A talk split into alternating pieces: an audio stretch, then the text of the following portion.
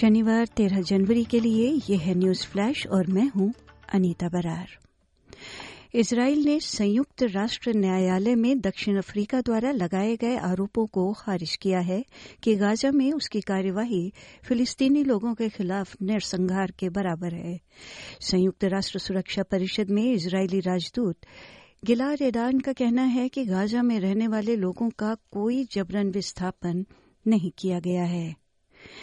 National के leader David little proud का कहना है कि उन्होंने उपभोक्ता निगरानी संस्था को पत्र लिखकर सुपरमार्केट श्रृंखला वुलवर्ट्स और कोल्स के असामान्य मुनाफे की आधिकारिक जाँच की मांग की है। इन दोनों सुपरमार्केट दिग्गजों ने अपनी वार्षिक कमाई में एक बिलियन डॉलर से अधिक की राशि दर्ज की है। ऐसे समय में जब ऑस्ट्रेलियाई लोग जीवन यापन की लागत से जूझ रहे हैं।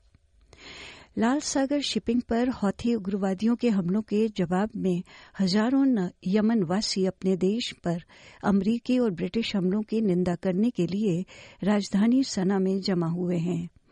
अमरीका और ब्रिटेन ने रात भर हौथी सैन्य ठिकानों पर दर्जनों हवाई हमले किए, जिससे गाजा में इसराइल के युद्ध से उत्पन्न क्षेत्रीय संघर्ष की लहर बढ़ गई है। पर्थ के उत्तर में तेज़ी से बढ़ रही आग के आसपास के निवासियों के लिए आपातकालीन चेतावनी जारी की गई है। आग की सूचना सबसे पहले आज सुबह मिली और समझा जाता है कि यह तेज़ी से लोअर चिटरिंग की ओर बढ़ रही है, जिसकी आबादी 2400 लोगों की है। पहले से ही बाढ़ ग्रस्त सुदूर उत्तरी क्वींसलैंड में मानसूनी बारिश और तूफ़ान विकसित हो रहे हैं।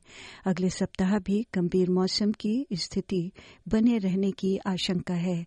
राहत दल और अधिक खराब मौसम के लिए तैयार हैं। वहाँ एक और चक्रवात का खतरा मंडरा रहा है।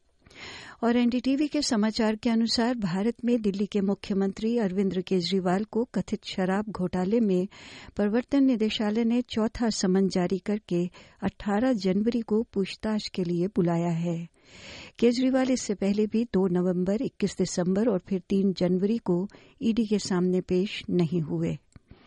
इन समन्स को केजरीवाल ने गैर कानूनी बताया था। आप नेता जैस्मिन शाह का कहना है कि कथित शराब घोटाले की जाँच पिछले दो साल से जारी है, लेकिन अब तक ईडी ने सबूत के तौर पर कुछ भी बरामद नहीं किया है। और भारतीय वायुसेना के एक परिवहन विमान का मलबा लगभग साढ़े सात साल बाद बंगाल की खाड़ी में करीब तीन दशमलव चार किलोमीटर की गहराई पर मिला है।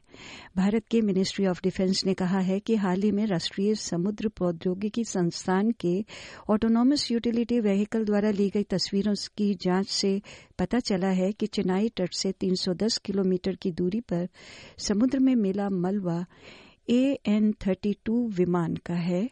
भारतीय वायुसेना का ए एन थर्टी टू विमान 22 जुलाई 2016 को एक अभियान के दौरान बंगाल की खाड़ी के ऊपर लापता हो गया था। विमान में उनतीस कर्मी सवार थे।